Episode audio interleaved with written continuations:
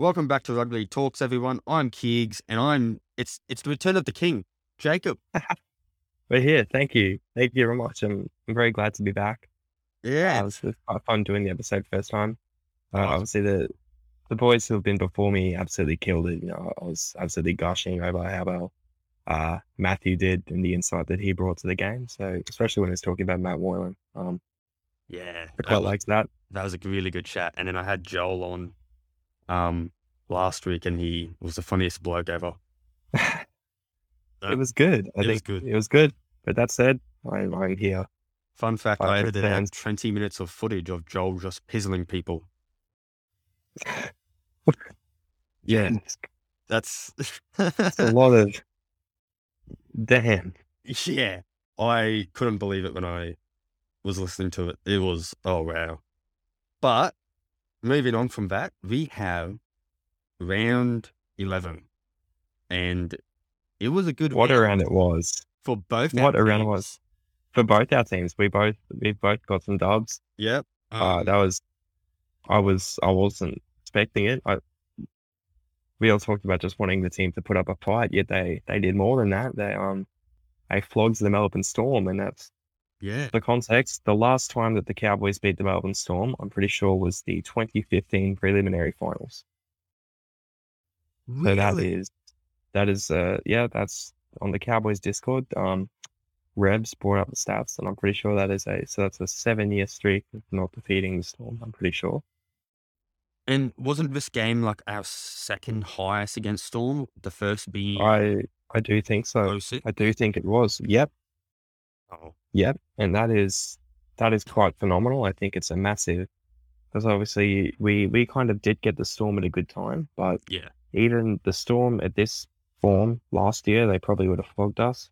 Um, so the fact that we're able to piece together perform the performance that we did, and that we saw players stepping up and that we're a cohesive unit, you know, there's a lot of talking points about that, uh, the way their attack is structured. But it's it was very good to watch. I loved, you know, once again just all the boys getting in huddles when they force an error.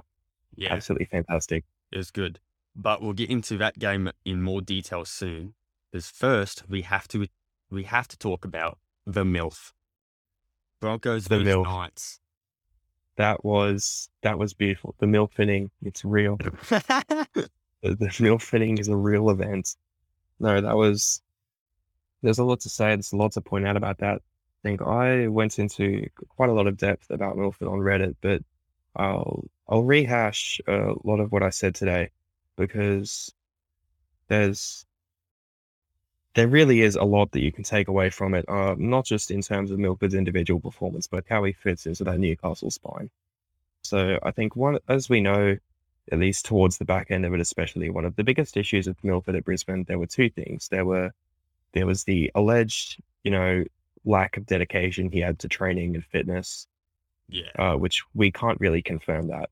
Uh, it's we're just gonna have to take Benji Marshall's word for it, I guess. And uh, I don't know, Benji wouldn't lie to me. I believe so. I think the quote was that he's the kind of guy that does eight pull-ups if the coach isn't looking when he says to do ten. Yeah, right. And I think that also came from Paul Kent, and I wouldn't be surprised if Paul Kent saying Benji said something was a little different to what Benji said.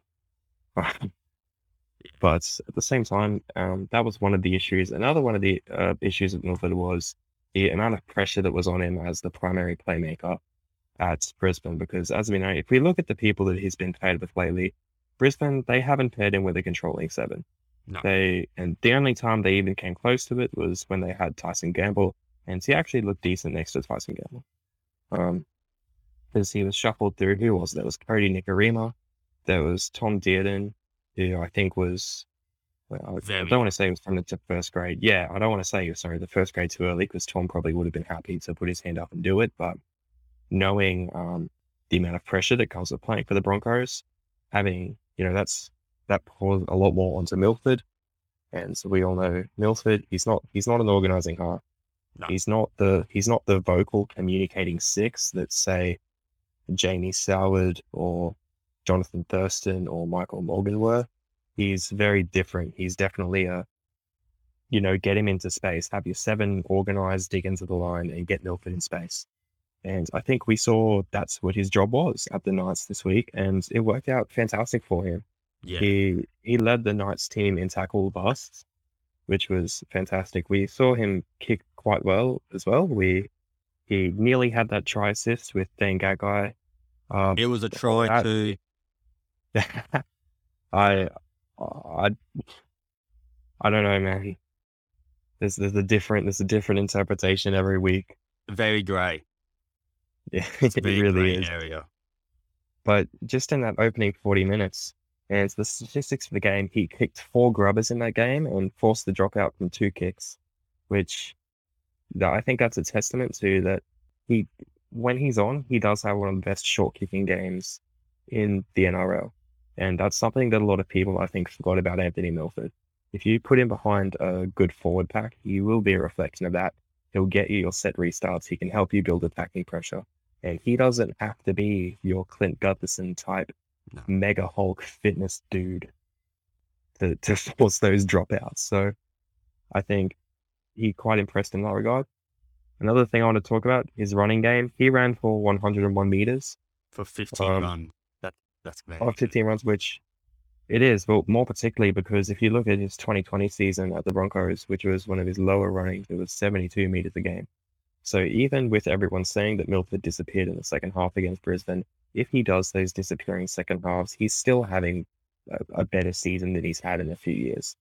Yeah. Uh, his attacking positioning I thought was great as well. There were a few times where he was in a weird place, and I think the reason for it was because Ponga, I think, if you watch Ponga, he's a very unique player attacking on the short side, and we've spoken about this Yeah. um, off the mic before. He loves throwing a very flat spiral pass.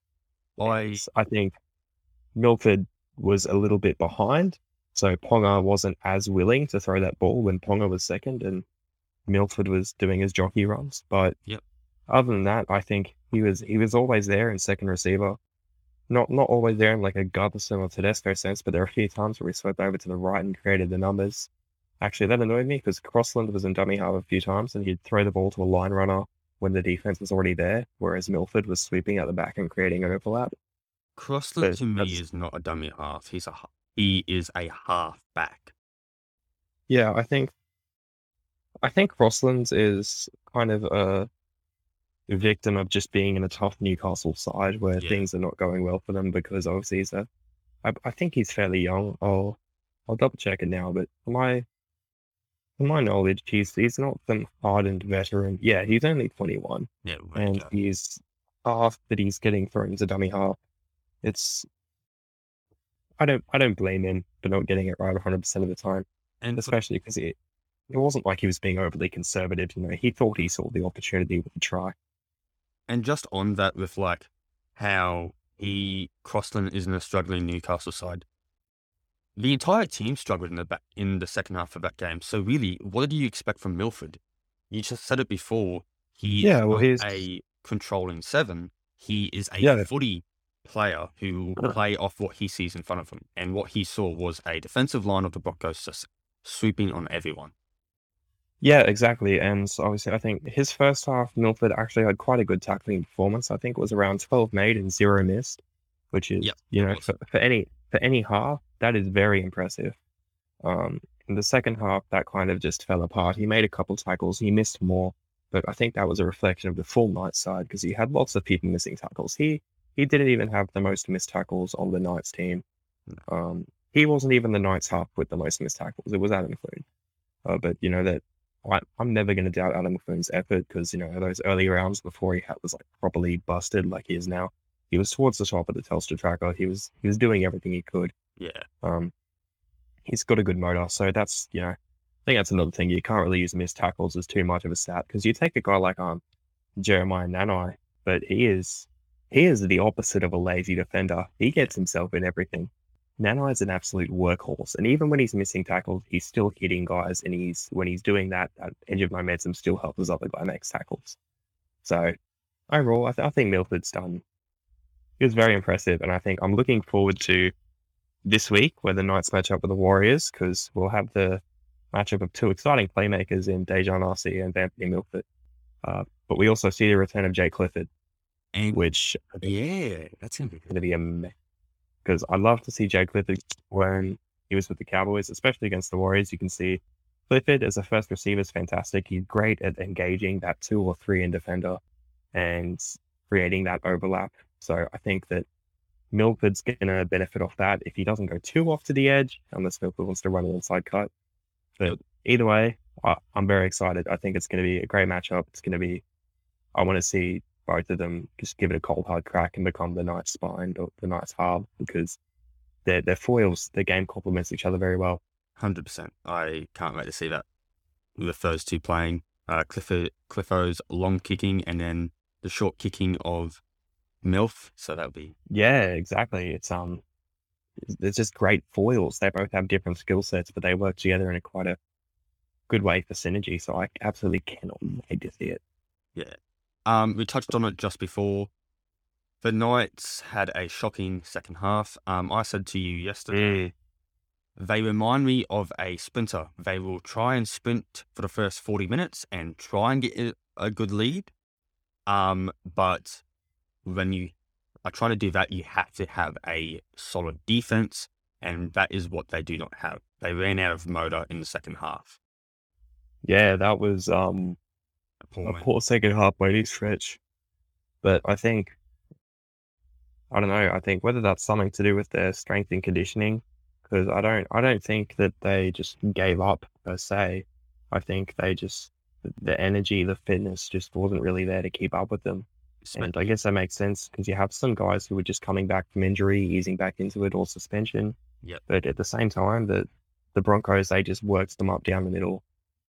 When you have guys like Carrigan and Haas in the middle, and then you have someone like Solomon Cobbo He's doing kick. yeah, he is. he is. Oh, is a beast. I there's obviously there's Cobbo being a young player is going to have a lot of hype, but he's he's got a good kick return on him, and that's a very big thing for a team. You know, the the more the one thing that the Broncos have with their back line is the ability to take hit ups.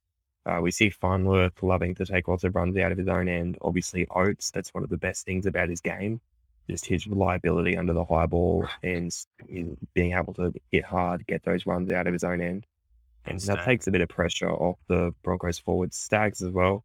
He's a powerful runner. He, they've got lots of powerful runners uh, between the team. And it also means that Te Maire Martin doesn't have to, you know, try and do anything ridiculous. He's just free to play his own game, knowing that the sets don't depend entirely on you know, whether he's absolutely smashing himself up the middle on kick returns or not. I guess knowing knowing the kind of guy Te Maire is, the fact that he even wants to play rugby league again, I don't think he's a guy that does anything less than 110%. I would agree Yeah, like seriously, what kind of guy comes back from that injury? He's obviously he obviously loves his footy. Um, can't can't knock anything anyone in the Broncos team really does. I think Corey Pags is looking pretty good off the bench as well. Yeah, I think he was he was a starting hooker in Q Cup last year, so I do wonder if we start to see him start at nine with Billy Walters coming off the bench. But at the same time, I don't think I don't think Kevin would do that. Oh yeah, I don't know. I, I just like Pake's service from dummy half more than Walters at the oh, moment. Oh, it's, it's yeah, no, same. I think. I think Walters does his job, and one like I guess like Walters isn't the flashiest player, but he he puts in the effort, and I guess I could say the same thing about Jake Turpin, but people were quite disappointed in Turpin's service from dummy half, which I guess makes sense. He, he does throw it forward a fair bit more often than you want to. But I think that's the one good thing. Broncos, they've got no shortage of workhorse nine. Yeah, they've got, there's not many outright lazy guys there. They're obviously building a culture that they like. Everyone's buying into what Kevin and Reynolds are bringing to the club which is especially when you have your forwards firing up the way they do. It's one of the main things you want. Also, want to thank note that Corey Jensen has actually been doing absolutely fantastic for the Bulldogs. I'm not the Bulldogs, up for the Broncos. His the amount of hit ups he's taking per game, you know, he was putting up Payne Haas numbers himself a few weeks ago when Haas was out. And that's and, exactly what you want from someone like that. Yeah, he just, he just steps up and he does his job. It's just fantastic. I love uh. I was able to meet him in December Fantastic guy. Same as oh, and Haas. All fantastic. Oh, it's people. fantastic. That's yeah, that's fantastic. It's good to have guys being good off the field as well. So it's a great advertisement for the game. Um, Now, Kalyn Ponga, he, he had another pretty decent game as well. He did. Uh, he once again, he's you know lots of people like to they, they kind of have their cracks at Ponga because everyone thinks about the contract value, but you know you if you put all that noise to the side, I think you'll see that he does have a cold hard crack at the games. He does. Yeah, He- he's their best player at the moment. He is trying his absolute best, in my opinion. Um, he's tried it. He scored with um the inside ball from Matt Croker. That was fantastic. I thought. Oh yeah, he's he's he pushes up the middle a lot. You can't you can't really fault that. And. Because you know, look you look at the good teams when they're on, it's it's always about that pushing off the middle, or whether it's your Storm or whether it's Parramatta when they're playing well. Um, Tedesco's Ponga also Tede- Tedesco is probably the best in the league at it. Um, Gutherson's pretty good, but Tedesco is absolutely brilliant. He is. I always joke that um, having Tedesco on your team is like having a 14th player because of just how present he always is when something's happening. He is, without a doubt, probably the fittest guy in the league. What do you mean? Broncos Uh, do have a 14th player. It's called Alfie Langer. That's so true. He's he's always there. Um, uh, that's yeah. I'm, I'm, I meant to hate the Broncos, but the fact is that as a kid living in Wynnum Manly who watches the Seagull, you see lots of guys that cheer on for the Seagulls go on to make their debut for the Broncos, and I can't really hate them. Um, you know, I absolutely I love seeing Cobbo go out there and do well. He's a Seagull. Murray Martin was an honorary Seagull. He played a few games this year. Uh, TC Robati when he's giving it a shot. Ian Palacia, I'm pretty sure was as well. There's lots of Seagulls out there for the Broncos helping build up that team. It's fantastic to watch. yeah, it's great to see. So, They are like it, they're a young team, and the culture that they, they are setting, I think that will last for decades to come. Um, especially if you have like blokes like Cowgan on your side. He oh yeah, it's lays the foundation for me. He Right. puts in the work. He puts in love the work. I love Carrigan too, and hopefully, hopefully we see him in Origin this year. I hope so. I- he deserves. I do think that he's earned a spot. So after that, we've got Tigers and Bulldogs, don't we? Oh, there's one thing I want to ask you before we move on. Oh, yep, sure. Staggs and Crichton. Has Staggs done enough to make an origin spot? I don't know. I mean, I I hope Freddie puts Luke Brooks in the centres because I'm a Queenslander. So if we see a centres pairing of Luke Brooks and um James Roberts, then I guess I'm happy with that. oh, No, always. no, I won't, I won't have a dig at James Roberts. He's he's got his own battles. He's the fact he's even showing up to play footy, I guess, is a testament to the effort he puts in. Um, but yeah, out of position players in centres. Don't No, I think because I it. I don't like it either. Well, now that we have um, uh, because Latrell is going to be out and Tommy. and Tommy, so reasonably you could fit both of them in, couldn't you? I think so, but there's also Campbell Graham, who was in the Origin squad last year, who was just like in Hmm. the camp. He didn't play. I think, yeah, I think you might as well. you- You'd have to put Crichton in if it came down to those three, because you've, you know, you've got all those Penrith boys. If you're going to go for team chemistry, which is obviously such a key thing for them, definitely have Crichton and keep him on his preferred edge. Then, other than that, I think it comes between Graham and Staggs. And in the Origin arena, I think, uh, I obviously I think based on Staggs' recent performances, you go with him. Yeah. Uh, but at the same time, we also have seen what Valentine Holmes has done for Tony Staggs on two occasions this year. Uh, it it didn't go Staggs' way. It did not. It it did not go Staggs' way. So maybe if that means that they have Crichton paired up with Holmes, but we, we have to see that. I I don't know. read somewhere today that they may put Crichton on the left side so then they can counter Xavier Coates within the air. That that's pretty reasonable, I think. Yeah, you know. Brian Brian To'o isn't really going to be the aerial threat. Josh Addo-Carr can be, but that's I think that Blues backline as it is scares me enough because you know Teddy. Oh, It um, scared me when I saw him play live. Oh, tell me about it. What's the game two last year? That was so No, much. I, I think I went to game one, Oh, that's right, because I was in. 50 to 6. Oh, And At least you got to see them score.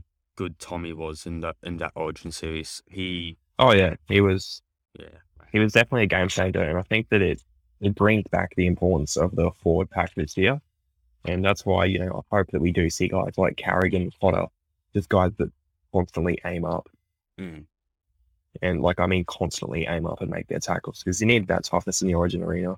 You need that field position because the better that forward pack is, the more that we get to see. You know, Cherry Evans, Ben Hunt, you know, if he comes into the side, Harry Grant, they can push up for the ball, creates more broke if they you know, have their gravity attract people to get into tackles. I mean, It means guys like Ponga, Munster, they have more to work with. So yeah.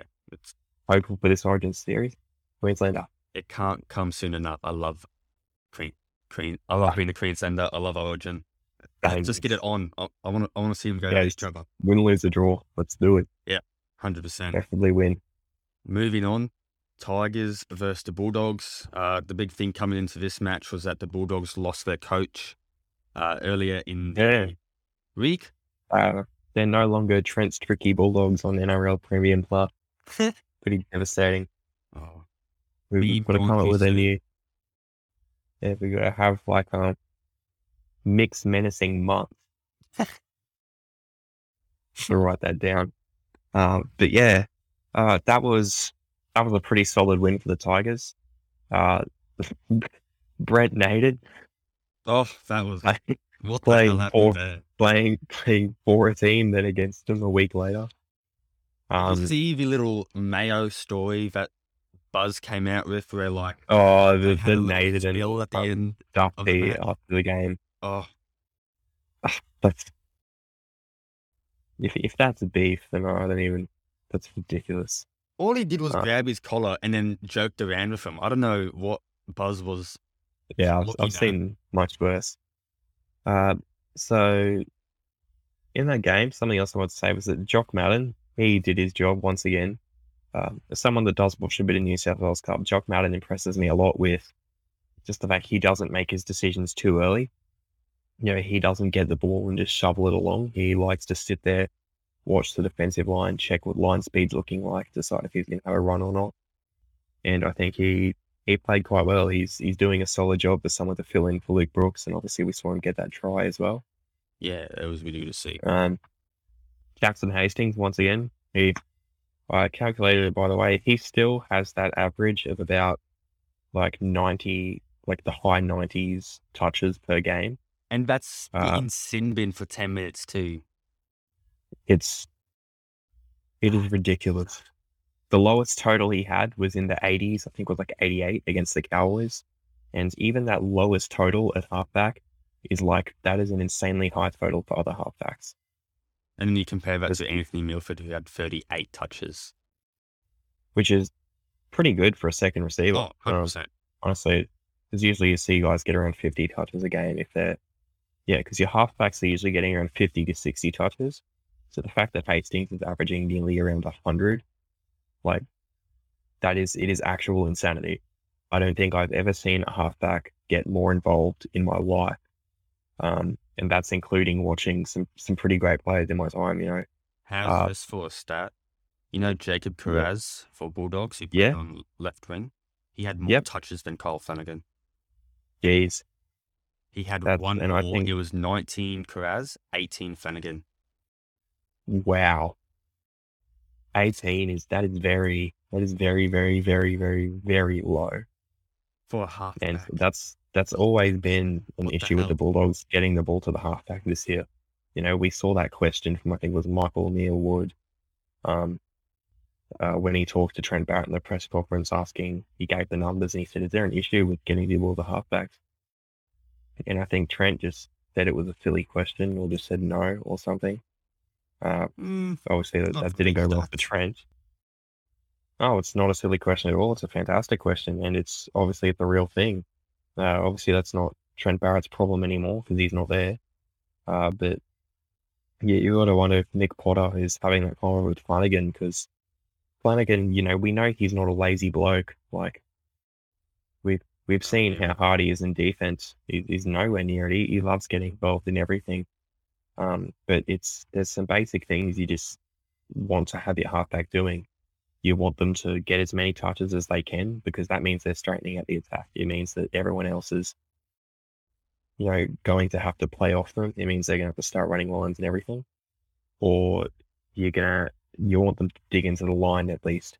Some halfbacks can get away with not digging into the line too much. Like we see that um guys like Townsend and Cleary, they're they're not always taking it up, but they at the very least uh they're getting into position you know, Townsend has some of the most touches for a halfback as well. He he loves getting the ball. Um, and obviously it's it's Flanagan not really doing any of those, but I I don't think it's a skill issue. I don't think it's an effort issue.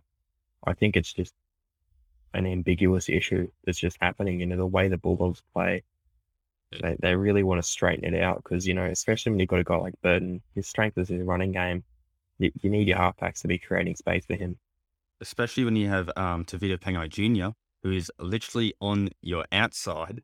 Yeah, he's he's an absolute bulldozer. Uh, that flick, that offload or flick pass he gave to um, Burton, that was oh so good. He's he's a bit rocks and diamonds with his offload, but you can never you can never doubt him for having a crack. No, he's he's always gonna that offload's gonna always be an idea, and I think that's something that um disappoints me more is that the Bulldogs, they're not really a team that has guys pushing up, getting ready for the offload. You know, you put TPJ in a team like the Storm or the Eels, and there's going to be like three guys ready for the offload every time. You know, whether it's Moses or Hughes or Gutho or Paps or just yeah, anyone, anyone. that there's any spine player, anyone. But they don't really have that at the Bulldogs. Um, so I guess that's that's another issue. You know, it's just basic fundamental things of the dogs. In my things like yeah. In my opinion, it is a lack of effort, I think. Um, Yeah, I think on the part of some players, for definitely people. example, uh, Dufty, I knew you were going to say Dufty. It's, it's just, yeah, it's so there's, it's so obvious. Like you, that your, try your fullbacks, got scored on was ridiculous. He like stopped and like the ball hadn't even hit the ground yet. your, your fullbacks typically, and this is what we hear from coaches, if you can organize the defense and if you can just be there on your support runs, get your one percenters right, they're happy with that. You know, we heard about it even for non-spawn players. We heard Jeremiah Nanai talking earlier this week about how Billy was giving him a call. Billy Slater just saying, "Hey, Origin, just focus on your one percenters, and we'll keep an eye on you." And that's what if done. you're not doing that, if you're not doing that, then that's you're not going to win games for laziness. It just doesn't happen. So that's disappointing to see for the Dogs because you can see the talent is obviously there. They're stacked for talent. You know, last year, just last year, people talking about Tevita Pangai playing Origin for the Blues. So we know the kind of player he is. We know the kind of player Matt Burton is. We know the kind of player half their team is, really. You know, I think Vaughan, he does he have a cap for Australia, I think? Uh, I think so. I think also for I think it's Italy. Oh yeah, he's, he's definitely played for Italy. Um, He's played representative footy, so yeah, he's yep, he's played six caps for New South Wales and two for Australia. there you go. So that's you know he's no issues there. He's you, you've got guys who can play. So I guess it's just a matter of you know how do putting you it together. capitalize on their abilities? Yeah, exactly. Because you know you can't. Your line speed not there. If your kick chases aren't there, if your support runs aren't there, that's that's arguably why the Cowboys have impressed so much. You know the energy that Chad Townsend brings as a captain. You know, like not even getting into you know any of his actual play, just his ability to speak as a captain, get everyone bringing the energy, getting their kick chases, getting their support runs. And it's the one percenters like that that you know got dead in the job. Yeah, That's why that's why Payten loves you in that is tackling. So yeah, the Bulldogs. It's really it's just kind of sad to see because you know that they can be doing well. I have high regards for Flanagan. I think he's a really good player. It's just he needs to put Mm. that team around him that will do effort plays, and I, I do agree. Um, he doesn't push for line as much, and I think that's what he needs to start doing because he can't expect Burton to do Yeah. anything, which is what I've said for the past month. You cannot expect Burton. I think they are just trying to put so much pressure on Burton to like, try and create something. It's they're not realizing they everyone else needs to step up. Burton's a great player, but what about everyone else around him? Exactly. There's you know, there's a limited skill set that each player has. I can't think of any player that truly can do it all, you know, aside from the occasional guys like Moses Mbye or Michael Morgan who are just super utilities. But it's I do think the Bulldogs turn it around, whether it's this season or not, I don't know. We can always see a team come out of nowhere, but it's just about who those leaders are, what kind of culture they're building. I 100% agree. And I think Whereas Tigers, it's a good they're the opposite of it, the Tigers. They're even though they're not world beaters at the moment, you can see that the culture that Hastings is bringing to the club, it's one of just pure energy, just getting involved, getting amongst it. something and it's why they're able- changed That side, it's ridiculous. Yeah, these you, you, you can't bag Hastings because even he's not that flashy player. You know, he's not your Shaun Johnson, your um, your, your Stacey Jones. Your, he's not any of that, but he's he, he just gets involved. reel. Yeah, he won't, but he'll get involved. He won't have a 10 minute highlight reel, but there'll be a solid 40 minutes with him with the ball in his hand. So that's, and that's all you can really ask for for a seven, especially when you've got guys like uh, Jock Madden or Luke Brooks who are talented footballers, very skilled footballers, but you know, they're not, they're not that natural barking orders and everything. Yeah, I I think people were saying it for years. Brooksy ain't our number one choice. I I don't think he should be, and they brought it up last year again, and I agreed. Um, and I'm very glad they brought Hastings in. Um, they have Adam Doueihi coming back in round 15. Yeah, It'll be interesting to see how that works. interesting to see what happens in the side. honestly, I don't put Doueihi in the centers. I reckon go straight for that um that Hastings and Doueihi halves combination because Doueihi was he was definitely the heart of that side last year. And if you have two halves who are both putting in that one hundred and ten percent, imagine the culture that Oh, Doueihi and Hastings would be building. It, there's no days off there. I think So I, I can't wait to see that if it happens. I think Hastings has also improved everyone's ball playing skills. Um, Joe Ofahengaue. Oh, he's been he's been fantastic. He's Joe's probably uh, one of his better years at the Tigers, I think. Yeah. Um, there was a very good um thing he did where he looked like he was gonna just run the ball up to the defensive line on the Bulldogs line, but instead of doing that, he turned around last second, gave it to his hooker, and then they just spread it out left. Yeah, well, that's that's one of the best things about guys who can ball play because we always talk about you know ball playing locks in the NRL, but there's a difference between a ball playing lock who catches it and shovels it, and then versus your guys like Isaiah Yeo or even Ofahengaue he's turning into, even Tamalolo when he decides that he's going to offload. No, they they're a real threat of running, so the defensive line they have to compress to try and stop them. Because if you don't, you know, they're going to crash over the line. And that's why, you know, you need your ball playing lock. The better runners they are, in turn, the better ball players they are, because, you know, they're contracting all the numbers, well, the more effective they are, I guess. And we saw that with that shift because it came off the defensive line. They had to try and deal with Ofahengaue because he's a big body. And so they were able to shift it. So it was fantastic. Just good footy, good utilization of the forwards. Very smart. Loved it. Um, we move on to our next game. Yes, we should. Manly versus Eels. A lot to take out Oh, of this wow. game. Oh, wow. That is very unhappy Manly fans. Before we get any into it, does. Manly make the eight now that Tommy's out for the rest of the year? Um, looking at the eight, I wouldn't put it past them. I I wouldn't put it past them because who do we think will make the eight? Panthers will be there, Storm will be there, Cowboys will be there, Sharks will be there, Eels will be there, Broncos will be there. Um, I think so I guess it, miss out. Yeah. So if Rabbits miss out, that gives us Roosters, Raiders, Seagulls, maybe Dragons. I don't think the Warriors do it. I don't think anyone below the Warriors does it. This is our So- from eight now. Panthers, Storm, Cowboys, Sharks, Broncos, Eels, Roosters, Rabbits. Rabbitohs. That's and it's a pretty tightly packed eight. You know, Yeah. like we're starting to see that spread out. You know, even the Cowboys just on eight wins. Um, over the next nine games, they're still going to need to win uh, a decent chunk of them just to be statistically in the finals. So it's it's not a um it's it's not a very easy one to pick.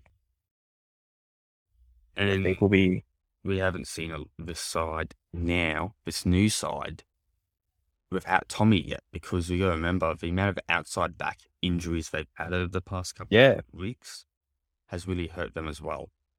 yeah. Well, I've seen talk about whether Koula goes into fullback. Um, I don't know if that's his preferred position, but obviously having his speed at the back would be quite useful, I guess, in terms of kick returns at least, getting him into open space. Uh, but They've moved Garrick back there for the time being, though. they have. I think they'll probably continue to do that, to be honest. Yeah, he's played there before with that when Tommy was injured and when Tommy was playing Origin, so why change it up? Yeah, pretty much. Uh, Kieran Foran and Daly Cherry-Evans, though, they've still got it. They're those are those are some good halves, and that's a good pickup for the Titans. That's the one thing I'm worried about for uh, Origin, though, is DC likes to throw a cutout pass every now and then. He does. And we all Well, know really what does. Brighton does with cut, cutout passes. he DC is gonna have to do his homework. oh, I yeah. hope he doesn't. I hope he doesn't throw too much, or you know, maybe throw a bit of dummies. You know, hold it to the line, get him Yeah. out because you know it's he'll have some decent backline players that will be able to utilize. You know, Gagai and Holmes are probably some of the best centers in the NRL at the moment. I think, so to be able to have both of them in the Queensland team is going to be absolutely fantastic. Yeah, it's going to be so good. Um, I'll tell you who's been going really good for me, and he's coming off the bench for Eels. It's been Ryan. Matterson. He has been immense. He just brings something. Matterson has mate. been absolutely immense. The amount of energy he brings, he runs hard, he makes his tackles, he just he does all the things that you want a forward to do. his offloads too. Yeah, well, it's and any an offload in the Eels is might as well be worth twice as much as an offload as any other thing because of how effective their support running is. Because you have Dylan Brown, Clint Gutherson, Reed. Mahoney, Mitch Moses, all of them. They love support running. They're always there, and that's why guys like Paulo, uh, uh, Baldo can always get their offloads off. I need to look at how to pronounce that properly because I know the um, pronunciation recently uh, has come out as being different as everyone thought it was. Well, his offload with Matterson's offload, it set up a try. It was just able once again shift the defensive line to try and focus on wrapping up that offload, and then it just kept passing it at the back. When Yeah, it, it's successful. especially when you have the um the ball players that you do over at um Eels, because you know Clint Gutherson, I think he, he doesn't always hit it with his cutout, but he, he does have it in his game. He can use it. Yeah, Um, and that's the Mitch Moses. We we all know that Mitch Moses is one of the better playmakers in the league, and I actually think that this game was a pretty solid case for Mitch Moses because you always have that um talk about him not stepping up in big moments, but he, he more than stepped up uh, against Manly. You know, he iced that sideline conversion to get it, and he struck it really well. So I think he's for a guy that also played Origin last year with a cracked vertebrae. I think I have a lot of respect for Mitch Moses as a player, and he's he's definitely playing. He played pretty well on the weekend. I reckon is you, you can't put up a fight like that and they come back if you're halfback playing a terrible game. But he's obviously done his job. Uh, most notably, I think I I did want to talk about the amount of hit ups that RCG took. Oh, That I don't know how many he took. It you- was a lot. it was It a was 18, 18 hit ups. Yeah. And um, obviously, Matto had a pretty big game too. Matto had more. He had 20 hit ups. See what I'm saying? He brings so much off the bench. It's insane. 20 hit ups of 65 minutes. That is wow. And he, it was six offloads, by the way. He made 32 tackles and missed none. Three of them 1v1. That is what a workhorse. That is so good. Is he off contract this year, I wonder? no idea, but he he's getting paid wherever he goes because he is a, he's a fantastic player. He does all the things that you want. He's because you look at the teams that have those workhorse forwards, and they're doing much better than the ones that don't have them. Yeah, it it shows on the ladder. And look at Cotter. Oh, absolutely. Cotter has been brilliant. I was about to bring up him as well. He's even for his weekends, the past two weeks have been his quote unquote quiet games, but he hasn't been quiet at all. No. Even despite the fact he's been sick all week, he, week, he absolutely nailed it against the against the cow uh, against the storm. Yeah, it was really good to see. I, I love Cotter. He's in my origin side. I don't care what you say. He's Oh, he's he's in mine too. He's he has to. But at the same time, I kind of like selfishly don't want him to, just so that way the Cowboys can keep winning. That's very true. I'd like to see that. But going back to the Manly game, I think this was a test of both teams' defense. It was a game of defense coming into it. Absolutely, especially for both those teams who previously their edge defenses have um, pretty much struggled. You know, especially with the Eels, they keep having to reshuffle their backline due to a lot of injuries. Yeah. Uh, we'll- I think Maika Sivo should be returning soon as well, so that's going to be He, so he played New South Wales Cup last week, and then he's been named in reserves once again. oh, it's a shame I'm not getting him back. But either way, it was it was like Perham. I think Perham's been okay. I think his experience has caught out a lot. You know, of um, fullback than a winner. Yeah, I mean, I haven't I haven't seen him play fullback, but what I do know is that um he does get targeted a fair bit, and we even saw that when the Cowboys played the Eels in the post-match conference, where Chad Townsend basically just joked um, and laughed under his breath and said, "Yeah, it absolutely was the plan." Um, when asked about targeting Perham when Feldt was on him, so it's a bit rough for the young Perham, but I guess it just shows those more experienced halfback like DCE they they know what to look for when it comes to um, less experienced backlines. Yeah, you gotta be careful now these days because so many halfbacks have that read uh, on them. Especially if you get Absolutely. Hynes. Well, Hynes is obviously we'll talk about that in the Sharks game, but he, he's been fantastic. Yeah. Um, let's move on. Yeah. To Warriors versus Dragons.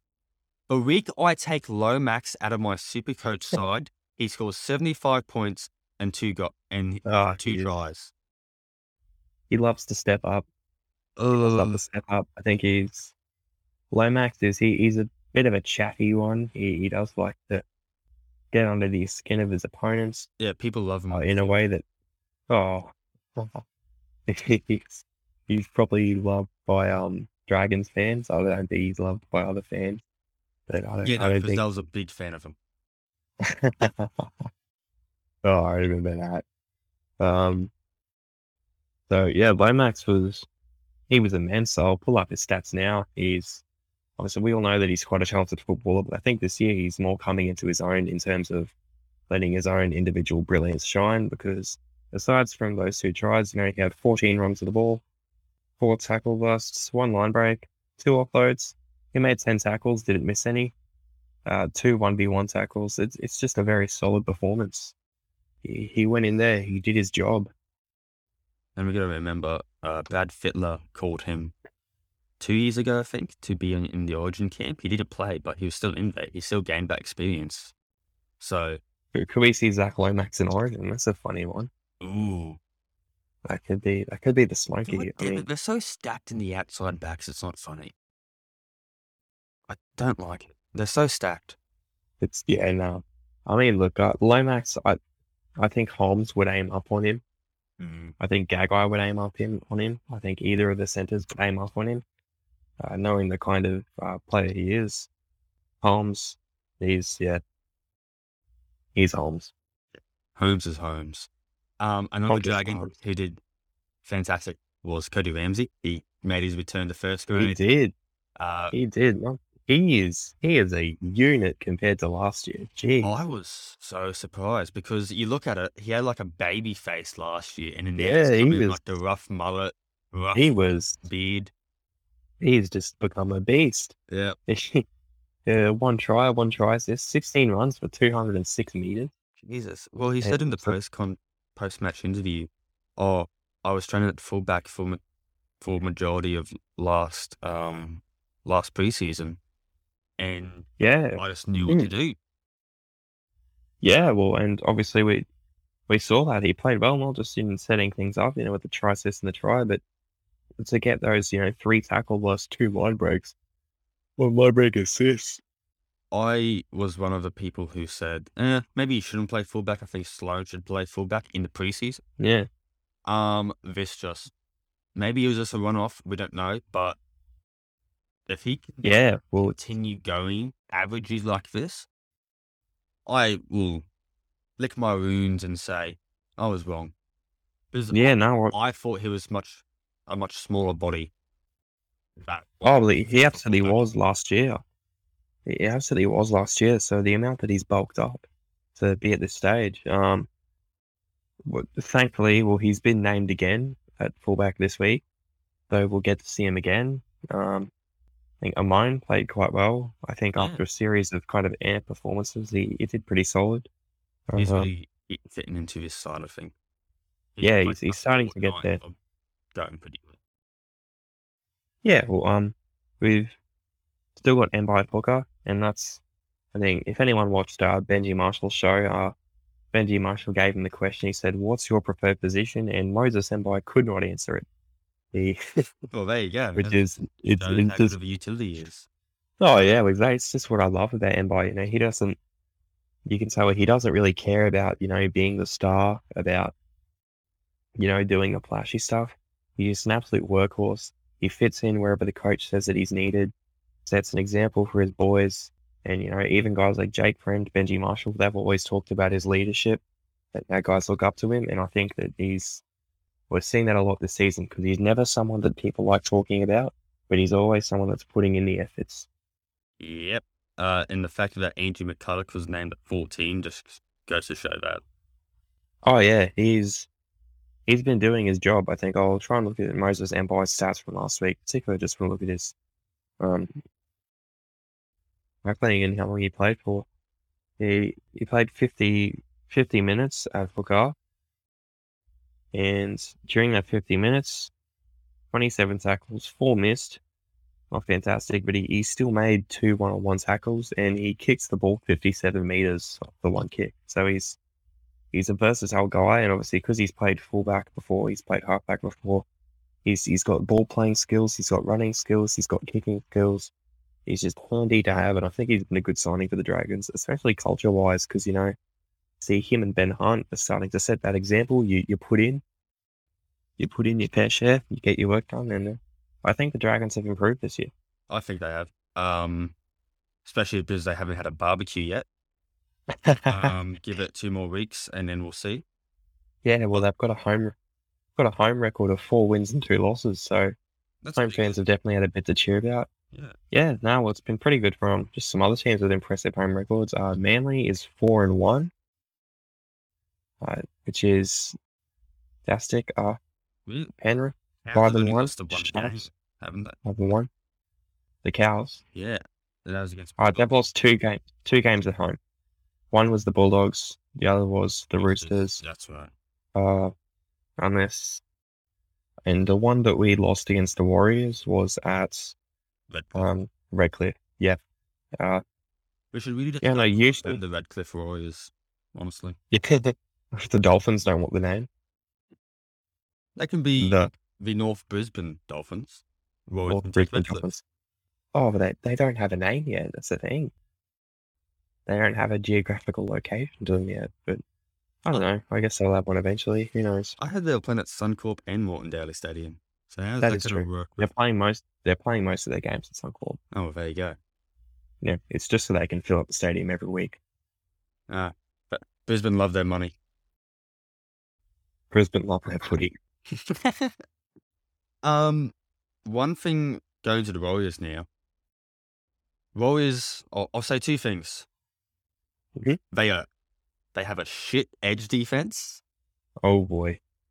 Secondly, they lost Lodge from a m- immediate release early in the week, and then during the game they lost AFB to a Jeez. limb, uh, an ankle injury, and the thing he did is described as the ACL of the foot, and that will be three plus months recovery. Jeez. That's yeah, obviously that's a massive out because you know AFB being before Tohu was back, he was their captain. Uh, he was a workhorse forward. I think he's he always puts in, and been missing out Lodge, who I guess despite whatever criticism you can have for Lodge for team culture, he he does his job as a forward. He, you know, he makes his runs. He runs hard. He tackles. Um, so I think in terms of personnel, it's going to be pretty rough for the Warriors because, you know, your forwards, what, what's Shaun Johnson meant to do if he's got no forwards? You know, he's not. He can't. He's got a great. He's got a great long kicking game, but does he have? Does he have a kicking game that's worth like three, two to three hundred kilograms running at full speed at the defensive line? What the Yeah, and he can't just hold. You know, you pointed this out to me yesterday. SJ likes to hold the ball at the defensive line and get like a late Yeah, short ball or like a late out the back. he likes to make people think. Yeah, and it's very smart. I didn't. I I picked on a like picked up on a couple of things he does, but I never really looked at that. I'm like, oh, But yeah, he's it buys him extra time, and he I think I can't remember if it was uh against the Dragons or if it was week four, but there was one time where he, he scored a try and he absolutely just dumped. Uh, I think it was like a one on three or something stupid, and he somehow managed to get a try from it. Um, I'm pretty sure it was against the. It would have been against the Rabbits, I think. No, Oh, he didn't score. He didn't score against the Rabbits. Would have been Rocco's. Check. Um, yeah, it was it was against the Dragons. It was just it was a fantastic try, and it just is the testament to what Shaun Johnson can do well. Yeah. Um, SJ. uh, he had a He's no longer that ten minute highlight reel guy, but ne- he's more of that like oh, I I don't think he's organising as much as you'd want. yeah, that's, I think I do think he is still a very skilled player who relies on his skill. Um, I think what it means is, you know, I I don't think I'm entirely opposed to the idea of Assy at seven and Johnson at six. um, at the same time, Johnson's obviously the more experienced guy. I got bad news for you. Oh no. CHT is playing six, and RC got dropped to reserves. Well, I, I, I thought the CHT just quit, man. Yeah, he's quitting What? at the end of the year. Oh, is is he back from rupturing his ball already? Jeez. Yeah, Okay, that's devastating. that is Um, bad. I, I love RC. I thought he was going really good. That's no, he was. He was playing fantastic. And don't get me wrong, I love CHT. He, he always puts in 110 percent too. But it's just something fun about watching Dejan RC uh, being the Cowboys product. To You know, he played Hastings Deering's Colts for the Blackhawks. You know, To be honest, I expect a big reshuffle of this Warriors side come Saturday yeah, because they have ma- named Ben Murdoch, Masilla and Jazz Tevaga Yeah. At props. Um, mm, and they just signed Dynamis Louis from who was playing for Canberra last year, but he's been the captain of the Redcliffe Dolphins in Q Cup. yeah. So I I think what I'm him to be in there somewhere. Yeah, not just that, but I also find interesting that Jesse Arthars is still named in the reserves. Yeah, 18. It's weird. Um, yeah, uh, it'll be interesting now that they've got Ronald Volkman. I wonder if, you know, I think he's probably just still going to keep playing um, Reggie's level. But, you know, Volkman's been a good coup. I think Freddy Lussick named it hooker. Yeah. The Warriors is quite interesting. Starting hooker, albeit, um, he's he's all right. You know, he makes his tackles. He, he has a bit of runs. He gets the ball a lot. Not too much criticism you can offer of Vlasic, so I think he will be a good thing. We'll see how his fitness goes, uh, how he holds up up the middle. Well, they have named a hooker on the bench at 14. At So- Otakuro. Yes. So maybe they do like a plan switch. Yeah. Well, I think I think that means that um Tevaga is just going to focus on being a middle forward then. Yeah, which is will be good. Um, Uh, for the Warriors' edge defense, something else I wanted to know also was lots of Warriors fans love to blame their wingers, which I guess I guess that's just a meme across lots of like rugby league fans, like just to say everything is the winger's fault. But you have to follow a your lot of- Exactly, exactly. Your defensive decision making often lies on your center, and they're making decisions based on what the attacking player is doing and whether, you know, your halfback and your second rower are still around the vicinity of it. So Yeah. I, I wouldn't always blame the winger the same way the Warriors do. Suddenly buying a new winger isn't going to change the fact that the centers sometimes rush out. You could buy It's To'o tomorrow, and he would have to follow his center. yeah, you, you could whoever you buy, they've they've got to watch what's happening. That's why defensive centers, um, really good ones, they come rare, and they're not always guys that do the flashy things. They just make their reads. Like you know, we look at Peta Hiku, who he has been outstanding in that defensive wide edge And some uh, for the Cows. team of the week, Devastating. devastating. We'll get him later because I've been loving him. Him and He Robbo. didn't even get any Dally M points. That's devastating. dumb. But Actually, we'll just move Yeah. on. I, I Yeah. Cows and Storm. and Hiku have gone under the radar. Robbo, I've been loving like these past fortnight. I haven't. Oh, he's been so good. But like that's been I him for a while now, has it not? Yeah. Um, I loved him last year. He he was fantastic. He was putting always putting in great effort. I I long maintained that he should have been Cowboy of the Year. I thought he was our best player. Um, in terms of his consistency, you know, he never phones it in. He always just puts in his effort. He's yeah, we had Payten say that he reckons he's the best defensive nine in the comp. And I agree. He hits and he hits well. He makes his tackles and he, he's always leading our line speed. You know, we had that from Toddy as well. Uh, and that's obviously one of the main, the one percenters for the Cowboys that help them improve heaps. So obviously, Robbo, his value to the team, it it's not the highlight reels, it's the fact that he does everything that you'd want from a hooker. And guys like that, you know, they're not they're not as cheap as chips. They're not everywhere. You don't find one in every corner. They're pretty rare. So the fact that we got Robson is fantastic. And Hiku, the absolute same. Um, centers, you don't find centers that make fantastic defensive reads every time. We would Wow, have he gotten those been- blokes for unders, would we not? Uh, I'm not 100% sure. We actually signed Robbo when he was quite uh, young. We got him from the Dragons NYC team. That's what I thought. Um, but he's he's been quite impressive. Hiku, I don't know, but I believe Hiku moved just to play under Payten, I think, because um he he's always spoken about Payten a lot. He's played under him before at the Warriors. He was playing some fantastic footy. yeah, those fans are like spewing at the moment that Toddy left. Oh, they're, yeah, no, they're not happy that Toddy left or that Payten left. I've seen a lot of them say that they uh, they're disappointed that the club let Townsend go, but I don't think they realised that Townsend was he was already signed for the Cowboys when he went to the Warriors. What? They they they yeah no well it was um it was around May I think last year Yeah, because they were going to or earlier. Reynolds, but then That was basically that was when the uh, that was the Cowboys announced Dearden and Townsend in like a week within each other, I think, towards the middle of last year. And they re signed Drinkwater after that. So Drinkwater knew that Dearden and Townsend would both be there, but he still bet on himself to play good footy and sign with the Cowboys, which is, you know, massive um sign of loyalty and Massive enjoying the vote. life in Townsville for Drinkwater. Yeah, exactly. And obviously it's, it's paid off because we see him at fullback.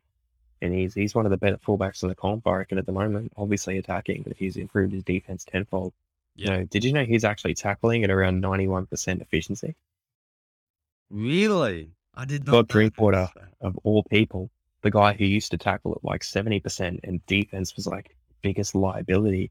And you, Uh, know, the, the the biggest reason Dearden got picked over him, and now he's he's nailing it. He's absolutely killing it. and you know that I was on the Tommy Dearden train because it's Tommy Oh, Dearden. Oh, I was too, just because love Tommy Dearden and his effort plays. But Drinkwater has been absolutely fantastic. And it's another thing I want to talk about. The Cowboys attack has freak shuffled a bit in the past few weeks in a way that not many have noticed. So when Drinkwater came into the side, it looked a bit clunky. He was able to do lots of special things, but it wasn't really in this structured way. It was more just Drinkwater goes where he wants. He gets the ball from Chad, and Dearden was kind of relegated. Uh, he was just his job was to run, and uh, he didn't really do any kicking, which is weird because it was just coming off the win against the Broncos where he kept setting up Nanai for tries. yeah, Um, but we're starting to see Dearden play more important role in the Cowboys attack. He's going back to communicating a lot more, setting up plays whenever we want to send it to the left edge. And we see obviously that's working because Taulagi is having a great time. Um, he's Taulagi gets tries for breakfast just because he wants to. Uh, he's best finisher in the league, I reckon. And then Oh, 100%. Drinkwater is he's still roaming around. Oh, not really goosey. It's just the way that he like picks and scoops it with one hand and puts it to the line instead of waiting. Like he just gets it there. Um, and the grip he has on the ball. Uh, the fact that just the fact Dearden, Drinkwater, and Townsend are starting to more work in. Uh, they're working in synergy, and it's working well because we saw it against the Storm where we were building lots of pressure at some stages and it was just constant shifting the ball, watching for the numbers. It was nothing flashy. It was just some Penrith type play where they're just doing the simple, quick math in their head. Okay, where are they missing defenders and targeting that through shifting? And it worked amazing.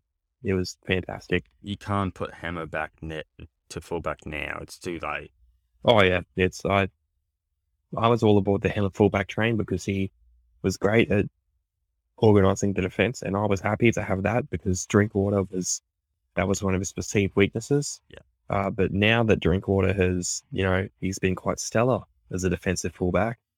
There's there's not really much of an argument for Hamill um, to be there. I hope that he That's does quite well in the wing though. if It's in the back line though. Yeah, well, we see obviously he's named at the wing this week uh, to replace Kyle Feldt. I think I think that'll be a good decision. I hope he does well in the wing because um, you know, we, we it's weird if he fits anywhere. Yeah. Because we have to wait until someone retires. But even you know our backline's still pretty young. Mm, Muzz, he's young. Um, Hiku's only like twenty eight. Yeah, which is I thought he was older, but he's no, he's hard and veterans. He's Holmes, 27, 26, 20, yeah, 27. Only turned 27 last year. So that's, he's still pretty young too. That's, and we've got a- Drake's in young- like 24, 25. yeah, yeah, he's just turned 25. Um, he's, it's, a young team. It's a competitive team. Hammer, I think he'll get his shot eventually. I just hope they'll be able to retain him so we can get that back backline sport because obviously he's a fantastic center, a fantastic winger. He's fantastic wherever he fits in. And he, he just, he loves his footy. He just goes out there, and enjoys it. He loves playing with Chad as well. We can hear it because Chad will say to him, all right, Hammer, you're getting early ball. Um, and they'll just sort that up. Yeah, I That's- think that's what you got to do on the wing now. Do what they're doing with Cobbo at Broncos, give him early ball. Yeah, well, it'll be interesting to see what kind of meters Hammer can make out of his own end in terms of hit ups because, you know, he's not the biggest body, but he's very speedy. If there's a gap in the defensive line, he'll find it and he usually gets away. Yeah, So the Storm looked like they were building some pressure early on, but the Cowboys that defense scared the hell out of me. Ah, I- scared the hell out of me too. beeping. Be- my heart was beating. Storm, they're they're a team that usually execute. They're they're an executing team, and the fact that we were able to put it towards them, um, was just it was great. I was happy to see that we were we were getting it done. It was the effort. It was everyone bunching together, patting each other on the back, and we got things done.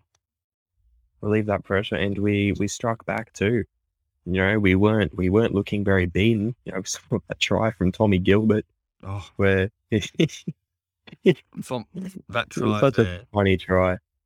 Um, so this was my thinking going through the first 10 minutes. Like, all right, Yeah. Cowboys need to start strong and fast. They can't just wait. Um, and then they had all those good. The the Storm were just building pressure and like their kick checks was amazing, but then that It penalty always happened, is. and that relieved some pressure. And then who was it that got that forced to drop out the drop kick? Uh, as in, The one that made Gilbert's tr- score. I think I think it would have been Chad. Yeah, um, Just like that's just a guess. I can't remember who it was, but knowing knowing Chad, he forcing dropouts is one of the strongest points in his game, and it always has been. Yeah. The moment Gilbert got the his hands on the ball, I'm like, oh, here we go. And it just scores. I'm like, what were they doing? What were the There's- there's- doing? there's units, and then there's Tom Gilbert. He is he is more than a unit. He is. Dolphins are very lucky to have him. Yeah, they are. I'm gonna miss him. that's uh, I think Munster played pretty good. Lots of people saw that game and kind of went, "Oh, uh, Munster, he's he's not good without his stars, whatever." But I don't, I don't think he was that terrible.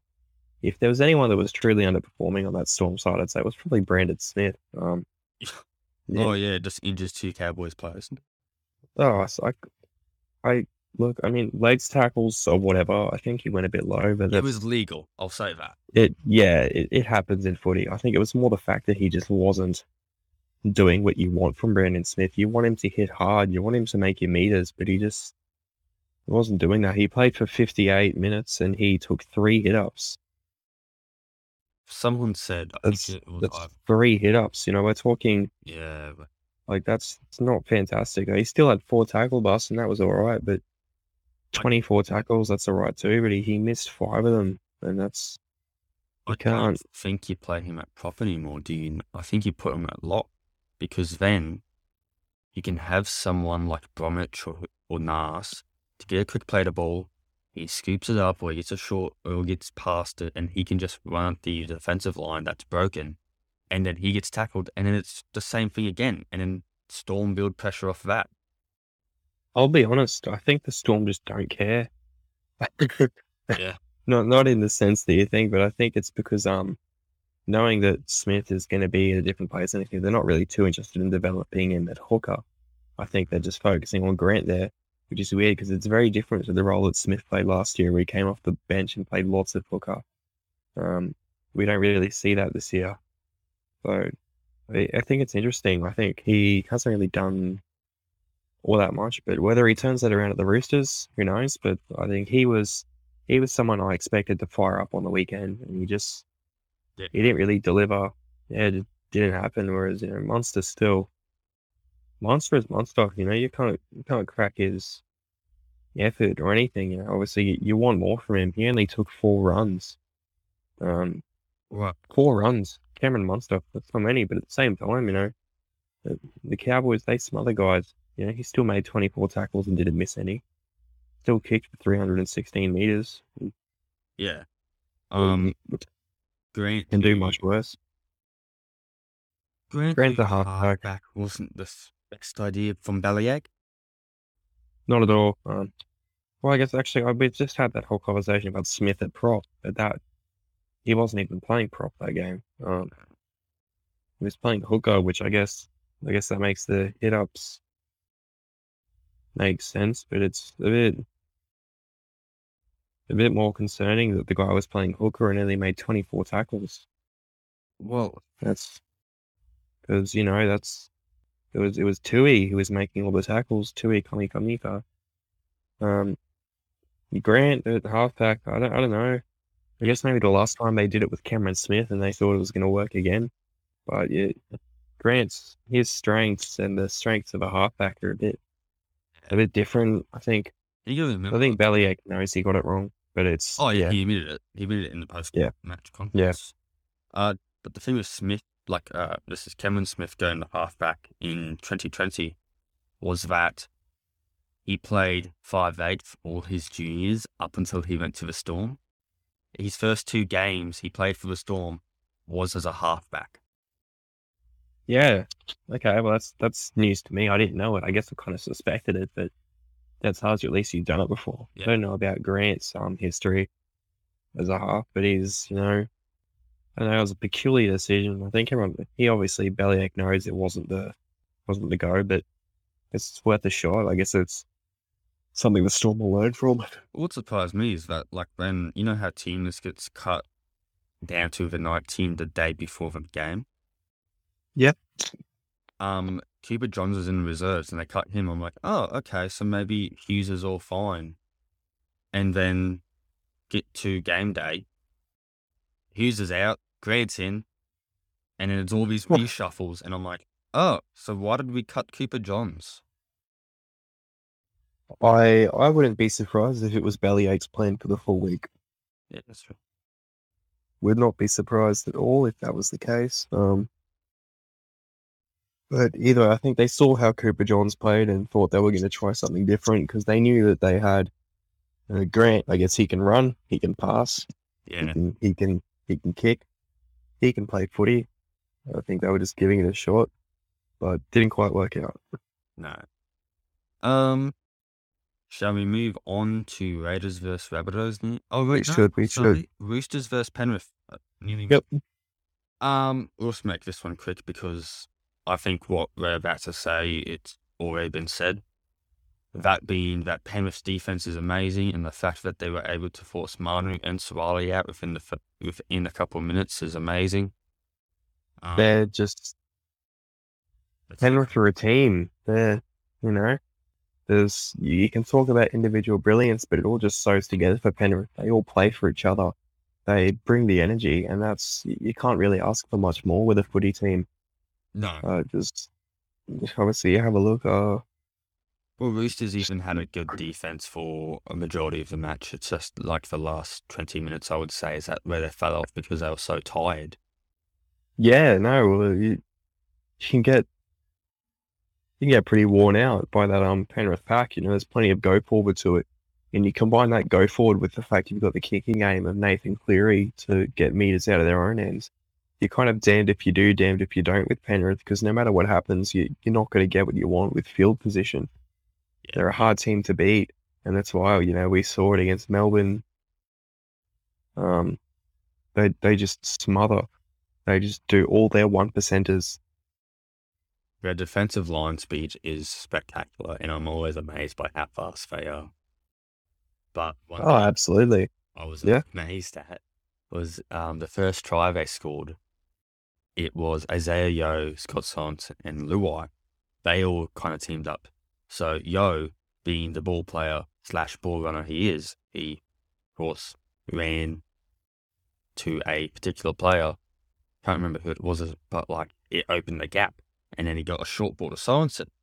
Anyway, Sorensen goes through the line, gets uh, ankle tapped. He does a little front flip and then passes it off to Luai, and Luai has no one in front of him, and he just scores a try. Yeah, it was just it was a fantastic um line run from Sorensen. Uh, and so when you have a guy like Yeo, who you can see that he's just rewatching it now, he's engaging the line. He's he's a legitimate threat of running, so he draws people in. And Sorensen there, obviously, you see Luai and support.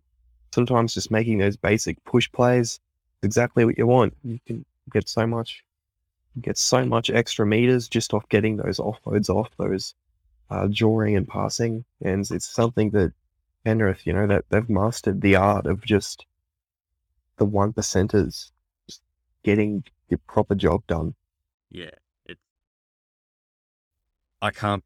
They blew everyone away in 2020, and they're still blowing people away now. We all thought that they would like suffer because of, again, they lost people. They lost majority of their backline from the grand final, but they're still killing it. It's unbelievable. Yeah, well, it's, you know, it's a team sport. You know, individual brilliance is one thing, but when you have the the on-field effort and the drive that they do, you know, you, they're not a team that's gonna go down on their on their knees or anything. No, they never will. Um, that being said, Roosters, I think they missed Victor Radley a lot in both defense and attack. Um, Yeah, I two tries, and then defensively, there was a lot of tries scored in the middle. Yeah, I agree with you. I think um Radley, he's a guy that hits. He hits hard. And he's a guy that he brings a lot of versatility in attack because, you know, like Yeo, he draws their numbers. He can run hard, but you need people to stop him. And by taking the more personnel to stop him, creates more space for his ball playing. And, you know, when you miss him, obviously they, they have some solid players to come and fill in. But Victor Radley is, you know, he's he's his own player. I think he's someone that doesn't quite get the credit that he's due when it comes to what he brings to the team. And that poor bastard will miss out on Origin again. I know he's a Blues player, but Yeah, this it's, is it's rough. year in a row he's missed out on Origin. he's, he's, he's always missing out. I guess, you know, no, no major issues for the Blues because, you know, they can just pull out Cameron Murray. Um, Is he coming back? Because I heard, um, like last week, that's was- true. um, he was injured. He won't be back until like around 14. That's true. I haven't actually kept up with the injury reports. And then there's Which a is report the A bit of a no no. saying he's good for next week. And I'm like, What? Oh, well, I, saw one thing saying Taumalolo's only going to be out for a week. Yeah. So that's, but we didn't know how that's happened. Let me check. Who who the Cowboys named in lock this week? Uh, Hess. Yes, at lock. That's I'm all right with that. That's that's nothing too bad. Yeah, no, it's It's not like that's all right. Cowboys use a lock as a ball player. It's basically a third prop. Yeah, exactly. It's it's a third prop. We keep three middles. Yeah. Uh, Hess, that's pretty much his role anyway, so nothing's too surprising there. Yeah. And I'm glad to see that Payten is no longer doing. Sorry. Payten, he's no longer doing the weekly routine of naming Cotter on the bench and swapping him to prop or lock before the game. yeah. weirdly enough, I think because Cotter used to be a hooker, they he kind of got this reputation as a ball playing lock, but he's that's not really the case. No. He's he's uh, he's an out and out prop when he's playing prop. Uh, he's just a very very fast one. Yeah. Um, moving on. But I think Raiders and Rabbitohs. Wow, Three on the trot. there is Three. on Let's the go. trot. there is a lot to say about that Raiders attack that I was quite impressed with. Uh, obviously, we saw before the game that uh, Frawley came out for Schneider. I was very happy of that about that honestly because I thought if you had Jack Wright Wighton coming into the side for the first time in a fortnight, and then you give him a new halves pairing that he's not going to be used. to. Yeah, yeah. Nah, that's don't don't reshuffle your spine if you don't have to, especially because Schneider, he's been doing his one percenters. He's he's been doing his job basically. He's starting to show a bit more with his ball playing. I think Schneider just his passing, his technique in that is just nice. He gets it crisp right to the chest. Um, he hits this guy. I think he's going to be a pretty special player. Um, maybe, maybe not special in the conventional sense of special, like a magic stepping player, but he he does his job and he's very valuable. Um, he's going to learn a lot from Fogarty when he's around as well, just at training. Uh, The Oh. Raiders attack is very different to where it was. a couple of weeks ago. Uh, yeah, at the start of the year or last year. Now, see, one of their main issues was they just the line runners they weren't really there. Yeah. Uh, the ball players they they didn't really have any decisions to make. They just kept shoveling it. They just kept running and looking for someone, you know, running side to side. But nowadays there's there's much more structure to it, and that's fantastic, especially when you got guys like uh, obviously didn't play on the weekend, I don't think, but Corey Harawira and Naera, who's a great line runner, Papali'i. Uh, Papali'i's try was absolutely fantastic. That was not just in terms of sheer strength, but also just how clever it was, the way that he moved in the tackle to keep his arm free. That was just, it was like watching a basketball player do a spin move. It was absolutely brilliant. I think it goes to show, you know, Papa, he still has it. He's anyone who seen people say, oh, why is Papa still in the origin side? You know, he's, he's old, he's not performing that well. It's, I, I can't agree with that. I think he's fantastic. You know, he brings a great energy to the team. He's a veteran and he's just a legend over at um the Raiders, to my understanding. Yeah, he is. I love Papa. Uh, and to the people saying he's old, he's 30 years old. Um, he literally just turned 30 the other week. He is Yeah. one of the best props in the game. He, He is. He still is. Yeah. 'Cause he he runs hard. He makes his tackles. He he does his job, and he's massive. And you see how he fires up for Origin as well. there's no set way how to tackle him. Not at all. You tackle his knees, he goes over the top here. You tackle his upper body, he goes over the top here. Yeah, it's ridiculous. Um, I think that's like last year. I think he was just like really tired because he had a grand final of the year in, in 19, made a preliminary, had Origin after the season, and then had a boxing fight in February, and then he had the season. So he was, I think he was just very tired. Yeah, well, I think also when there there weren't really that many big forwards to share the load with. No. But defensively, the entire side has improved. Oh yeah, they're fantastic. Uh, just the cohesion Yeah. of the team, the the hitting with line speed as well. It looks like the Rabbitohs they didn't really have any answers for what was happening. That So defense was shocking. Holy hell! I it was expect that. yeah, I think, and it was the fact that the Raiders were able to execute as well. Yeah. Um, I think the injuries definitely didn't help them either. Oh, Oh, so you losing got- prop in the first minute, first hit up. Yeah, no, it's ter- especially Tatola, who, you know, there's been weeks where he has started putting up those massive numbers every now and then. And, you know, when you're missing a big body like him who starts your games off, who can really help set the tone for it, Similar. it to, doesn't help you as well because it's not just him being off, but it's the fact that the other forwards have to share the load. Yeah, Can't just replace him. that will one that makes him more tired. It changes your interchange rotations. Yeah, Um, it. he has to do more then because he doesn't have a fast play of a ball. He isn't able to run. Yeah, well, I think um, Cook's a weird one. I think he's great when he has guys around him that can start to break the line because he's always pushing in support. He always loves to watch what's happening with guys in the ruck being a bit slow. But I think people know now that when he's there that they can't be lazy around the rock, or at least they just have to stand up there. Um, Markers have never been more important than they have been this year. I think. Oh yeah, we see that especially with teams like the Cowboys. Um, that's one of my biggest takeaways, just how quick we are at the mark. Yeah. Um, making sure that guys are getting back, especially our second rowers, uh, when we start to jam up early on people. And you see that in other teams like Penrith as well, Dorm, when they're playing well, you know, they don't get caught napping. They get straight to it. Yeah, it's really good. I, I love seeing it. Um, similar to Roosters, however, they are the Rabbitohs are missing Murray. Defensive, like I guess Yeah. defensively and attacking. I would say Murray is the best ball play lock in regards to that he can get a quick play of a ball and do some real damage. Um, Yeah, he's, he's he makes it flow too. Yeah, he's very valuable. Um, you see, when he's digging into the line, he creates so much space. Yeah.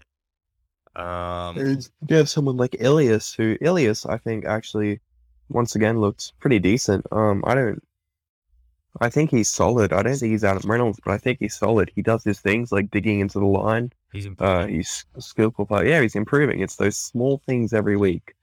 Um, you know, and he was digging into the line, but when you have someone like Murray, he does it first. He creates space. That gave Reynolds lots of time last year because you know Reynolds he's changed his game a lot. Um, the the Rabbits he was did a lot of second receiver off Murray, and that created more space for Reynolds, who could then target a different defender, who could then go to Cody Walker, who was able to start targeting those two in defenders. yeah. That's why he had that ridiculous number of try assists. You know, it, it all comes off the back of Murray and what he brings when engaging the line. It's a good video by Anthony Seibold about it on the NRL uh, game plan series. Yeah, they brought it back. I'm so happy. Um, Seibold's a brilliant footy brain. I know he didn't coach particularly well, but he, watching him break down plays is always a joy. Yeah, it's really good. Um, one last thing before we move on to the next game. Uh, CNK is now injured. Uh, apparently six weeks with a hamstring injury. Ah, not again. This guy can't catch any luck. No, he can't. But now Savage, he tore that defense line apart. It was so good to see. It was He, yeah, it's good to see him, especially um, given how he was playing in early rounds. Obviously, the, the talk about Ricky uh, not selecting him, there's a lot there, but it's always good to see a young guy go out there, especially after copying the criticism they did, and just kill it. Yeah, loved it. Absolutely loved it. Mm, It would be fantastic, and I think we'll see that um, hopefully over the next few weeks if he's named at fullback. He is. I that's that's pretty nice. Um, I who who do the Raiders have in their half stocks? Sometimes I wonder what they would lose if they moved Wighton back to fullback. Frawley, Schneider, Sam Williams, Fogarty. That's it, I think. Off the top of my head. Schneider and Williams could be interesting. Yeah, it could be. Fogarty's back this week, apparently. He's been named at seven. Really? Yeah. Has he? And, No way. and Croker at, at centre. No wait, that's fantastic. It's especially fantastic seeing that Croker is back. Um, because I remember watching him when he got injured Oh, just a few weeks ago, and I thought that was going to be it. I thought he was going to retire too. Oh, Yeah. That was I thought that that was going to be it. I think No, he needs to play seven more games and he reaches 300. And he'll be like one of the top. Uh, one of the, He'll deserve it. yeah, he'll, he deserves it. He'll be like one Yeah, of the so- only 10 Raiders to do it, I think. Yeah. So Schneider is named at 18, Yep. What, what do you what do you lose by going Fogarty and Schneider and then putting White at fullback? Schneider's been I know like No, running isn't his fantastic thing. more. I guess so. Developing Savage probably is going to be a big point for them. Because CNK, you don't really know what's happening with CNK with the amount of injuries he's had. That, that that's Um, my point. Yeah, you need to develop Savage now so that Yeah, CNK is getting injury prone or like he decides that he needs to take a break from footy, you put Savage in there and you will be okay. yeah. And I think I think Savage is going to do good in his kick returns, and I hope he kills it um in terms of ball playing as well. Yeah, me too. It'll be very good to see what Fogarty brings to the Raiders because you know we saw it in the preseason trials uh, before the injury. I think he's he's not one of those guys that blows you out of the water with skill, but he does the basic things that an organising seven needs to do, Yeah. and obviously that's going to let Wighton play off the back of that. And if the structure is anything like it was against the Rabbitohs, I think it'll be fantastic. I think I'm just a bit sad though that it means that Schneider's out of the team because Schneider, I love him, Yeah. love him. Me too. But it's time to move on to Sharks versus Titans. There's a wow. debutant in this game. Uh, Miller. Wow. He Miller. so good. I'll, That is I'll read out his stats at the, right now. One try, 20 runs, 294 meters, 165 meter kick returns, nine tackle breaks. How many meters off kick returns? 165. And that means that he had about 100, over 100 meters just in general play. Mhm. And keep in mind that like 100 meters is usually an impressive number for a fullback. The fact that he did three times that, It's like that is when when does Will Kennedy get back? Is Today. that is he back this not- week? Okay. so- Yeah, he, he was Um, today, and Miller, 18th man. I think he you should put him at center. That's oh, I it's just it would be so good to see him cement some sort of spot. He's 27 uh, years old, so He is, but you know, not everyone plays that kind of game. Uh, his team list has him meant has him listed as a halfback, yeah, which um, particularly interesting. But um, he's got some good footwork for a halfback. Then bloody hell, he's that was that was actually just a phenomenal debut. Like that is, I can't think of many debuts I've seen recently that even come close to that. Because you know, cracking 300 meters is you know we're talking, that's like, that is some that's something else in its entirety. yeah, it was. Uh, That's if a halfback kicks that much for a game, that's easy, and we know how we know how much easier it is to kick a ball a certain distance than it is to run a certain distance. That is just cannot believe that. The fact he had nine tackle busts as well, nine tackle busts off that, insane. I cannot. That is just, it's unfathomably good, and the entire Sharks back line was fantastic that game as well. The guy with the least meters in that back line was Siasifa Talakai, who had 132 meters. That's the least. Why the are team. people saying he's bad now? He's still reaching over 100 meters yeah, at the. Exactly. His quiet games, if his quiet games are 60 post contact meters and 132 run meters, I'll, I'll take as many quiet games as I can get from him. Yeah. Because he, he did his job. He did his job and then some. And that's, uh, he took the other Cronulla backs who they took a lot of runs as well. Mulitalo, 10 for 143 meters. Very impressive. Uh, Connor Tracey took 17 runs uh, for 151 meters, and Sione Katoa, uh, 14 for 147 meters. I think that Sione Katoa has been an unsung hero yeah, uh, great of this. Cronulla lineup. Yeah, and not even just for his finishing, but just for his ability to take those hit ups. He's just been playing fantastic footy. Um, obviously, you know, we talk about his finishing. Just he does his job. He does his job with those hit ups.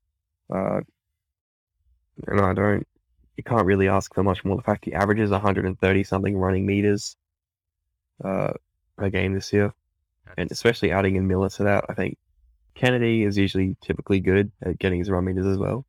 But that was a game where I think the Sharks backline particularly stepped up. Yeah, that is, it was good to see. Um, So Hynes, I picked up on this. Hynes's Yeah. footy brain is very, very intelligent. Oh, it is. It is magnificent. I do think that he, him and Cleary are probably the two best sevens in the comp at the moment. Uh, maybe Reynolds as well. I think Reynolds is obviously deserving of mention. Oh, yeah, I'll Uh, top three. I think, but top three, I definitely think so. I do think he's, you know, better than Moses, for example, because he is what he sees in front of him. He's just a brilliant eyes up footballer, and it's not just his ability to play eyes up football in like a skilled running sense, you know, because we always people always say eyes up footy in terms of people kicking to themselves, chipping and chasing at the fullbacks not home, but Oh, it's the things he does, like loves that saying. oh, he, he's just he's reading the defensive line. He's spotting the numbers. He dictates where to go. Yep. Uh, Moylan likes to sweep out the back. You know, plays a jockey for a bit. Well, It's it's fantastic. It's the and even though that was actually not one of Cronulla's best games, they were pretty wonky. yeah, oh, uh, yeah, that there was- half.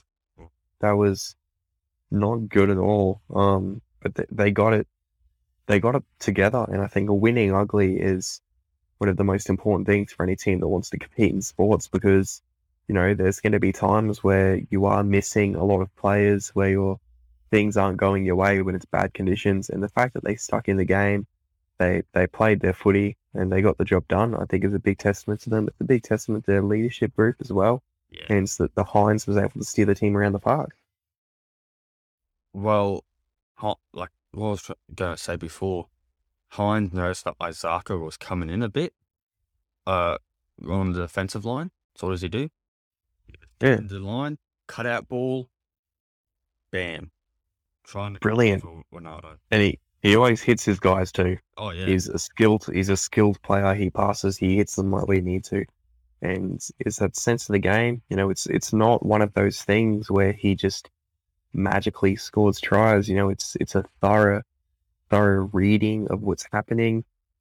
yeah. He's in the game, he kicks out. He's just I absolutely love what Hynes has been bringing to the Sharks. He's one of my favourite players to watch, and especially just Hynes as a person. Um, what we've seen with him coming out talking about his mental health struggles, uh, you know, the struggle that he's had, you know, just being alive sometimes, let alone playing footy. To see him go from that and to come here and be playing the footy that he's playing today and be outright one of the best playmakers in the league, uh, I think it's a fantastic story. And I just I love Nicho. He's amazing. quality bloke, quality talent. Love it. Yeah, exactly. Um, moving on to Titans, I don't really have much to say about them, except uh, congrats to Wallace who got who's a prop and got a double.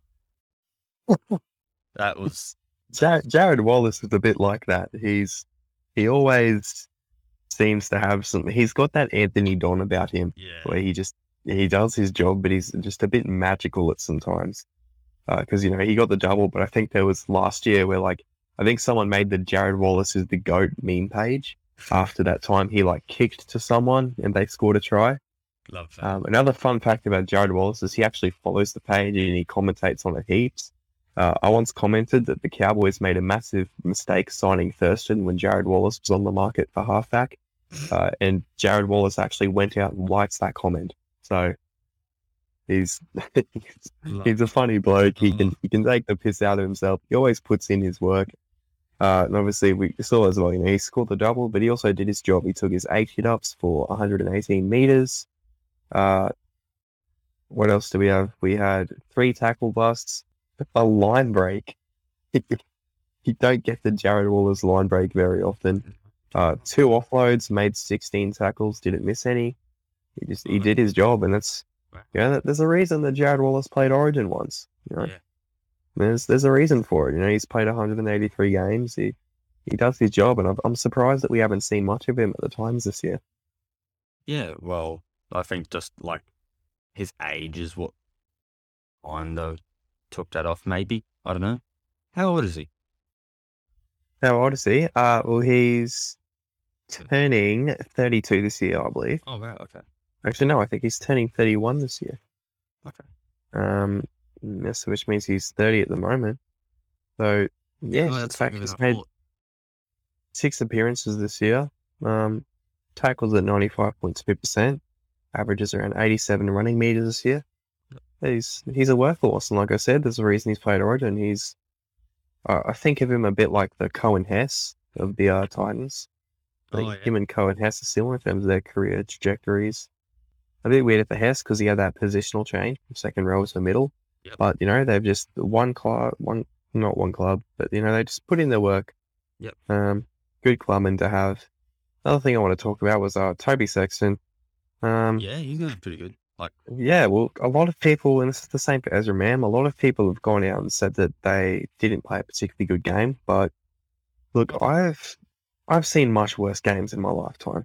oh yeah, I've seen much worse games. You know, Sexton, he still made three one-on-one tackles, kicked 365 meters. You know, he, he he's doing all right. yeah, he is. I think he's doing all right. You've got to take into account his age as well, know, the amount of experience he has. He's he's 21 years old. That was his 15th NRL game, Yeah, right. and you know he's done that with a bit of spine reshuffling. Uh, with Brimson mostly being his six, but you know we've also seen Nazako at fullback. We've seen Campbell at fullback. We've seen uh, Will Smith at six with Brimson at fullback. You know he's he doesn't really have much around him. Erin Clark at hooker as well. Yeah, Erin Clark, he gives it a shot, but you know, he's he's not he's hardly an experienced hooker who gives you fantastic dummy half service. You know, it's not like he's playing next to Reed Mahoney or something. So yeah. I I think I think Sexton deserves a bit of leeway. Uh, you know, he's still got Yep. he's still got that try assist. He he did his job. I've seen much worse halfbacks in my lifetime lifetime than Toby Sexton. Yeah, And the same applies to Ezra Mam. People have said that he didn't play well, but you know, Mam, he, he was doing his thing. He he got there. You know, obviously he set up that try. Um, coming off the offload, when the ball went left to Mam, he looked decent. And anyone that has watched Ezra in Q Cup knows the kind of player he is. Oh yeah. Not many people. I don't think I've ever seen a half get the uh, try scoring rate that he had in Q Cup, let alone also getting the try assists off it. What uh, was it? It was something. like 13, 11 games or something absolutely stupid. Um, he's he's a brilliant player, and I'm surprised that we haven't seen much more uh, time for Ezra Mam in the NRL. But I think that's just because of his age, you know, developing more in Q Cup, and I think we'll see him in the NRL more eventually, and I think he'll do quite well. Uh, I'll take a look at the Broncos team now and who they've named this week. Uh, as well. Um, Ezra, his name. Yep. Fantastic, cool. absolutely fantastic. Um, Oh, he's naming halfback as well. That's because he's not really the um controlling seven type, but he can be that. I think that confuses me why Ezra's named at seven, whereas Gamble's named at six. yeah. Because usually that's you know. But I think I wanted to mention that because I think it's pretty fantastic that we get to see Sexton and the man line up this week. Uh, also get to see once again. It's nice to see that Te Maire Martin has kept that fullback spot on lock Good on him. and Keenan Palasia on the bench. But yeah, that's I think that's going to be a particularly good game. Uh, so is this the part where we do our tipping for the round? Yes, it is. Uh, first game, Manly versus Storm. Or um, I'm going to go Storm. I Yeah. think they've they've got they've got a solid spine back. Uh, they've gone back to that strategy of having Brandon Smith on the bench. Uh, no disrespect to Seagulls, you know, I wouldn't be surprised if Seagulls nail it. Yeah, Uh, get up. Something I wanted to nail, uh, something most interestingly, George Tafua making his first appearance for the season and his first appearance for a while. Um, 2020. look, I I won't be surprised if um the Seagulls get this one. Yeah, I wouldn't be surprised. I, in fact, oh, I, I don't think uh, I'd go so far as to tip them, but I think Dylan Walker, I think is he is he making his return? When was or did he play last week? he played last week. Okay, that's that's my problem. No offense, Dylan Walker, because I've probably just called him invisible. Um, probably exposed myself to the laziest week of footy watching that I've done all year. But Oh yeah. you know, I think that's going to be an interesting game. I think it's going to be lots to gain from it. They've named Garrick at fullback again. The centres pairing of Harper and Koula.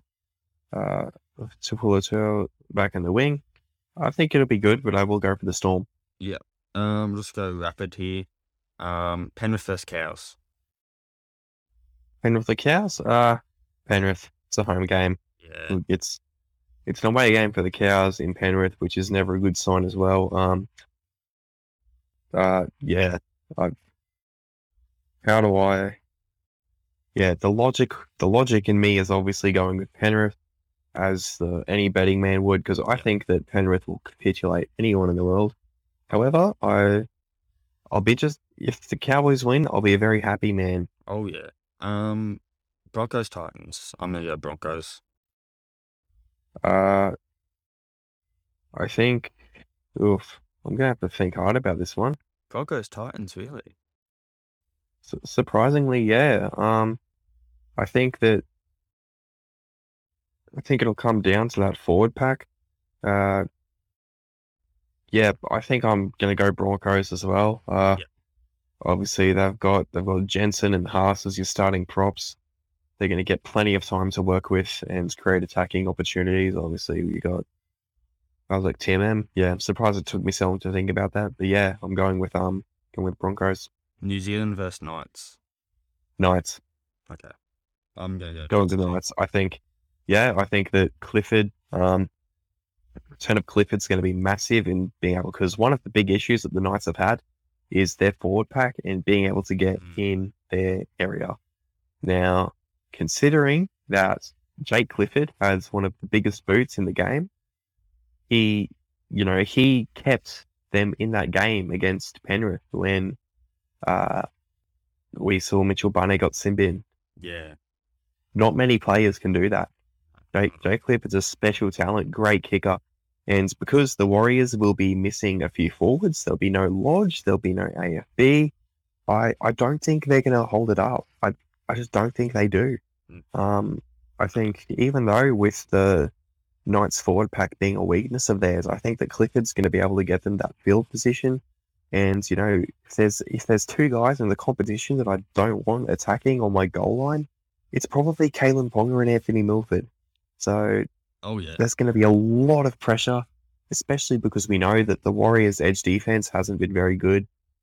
Yeah, I, I don't think the Warriors get this one. No, unfortunately. I Um, think I'm going with the Knights, which is also interesting because the Warriors are favourites for that one. Oh yeah. Um, just quick rant, just quick here, because we're gonna wrap Yeah. things up. Rabbitohs versus Tigers. Tigers. Uh, I'm gonna go Rabbits. Sharks versus Trooks. Uh, I'm going to go Sharks. Yep. I'll go Sharks. Two Dogs versus Dragons. Dragons. Yep. I'm gonna Dragons too. There's no way I'm sitting, sitting Dogs. Raiders v- Yeah, versus I believe Eels. Heels. I'm go I'm afraid. Good on you. Yeah. Good on you. I gotta feel confident. But um, thank you for coming back on the podcast, Jacob. We really appreciate it. Um, No, it's fantastic. Well, I love when I'm able to be on here. You know, it's Yeah. good to chat. I think we- we took a long time, but there's oh yeah, a good reason for it. There's there's one thing in this world that we love, and what do we love? we love footy. We love our footy. We love our footy. And with that, We thanks for listening, guys. thank you very much.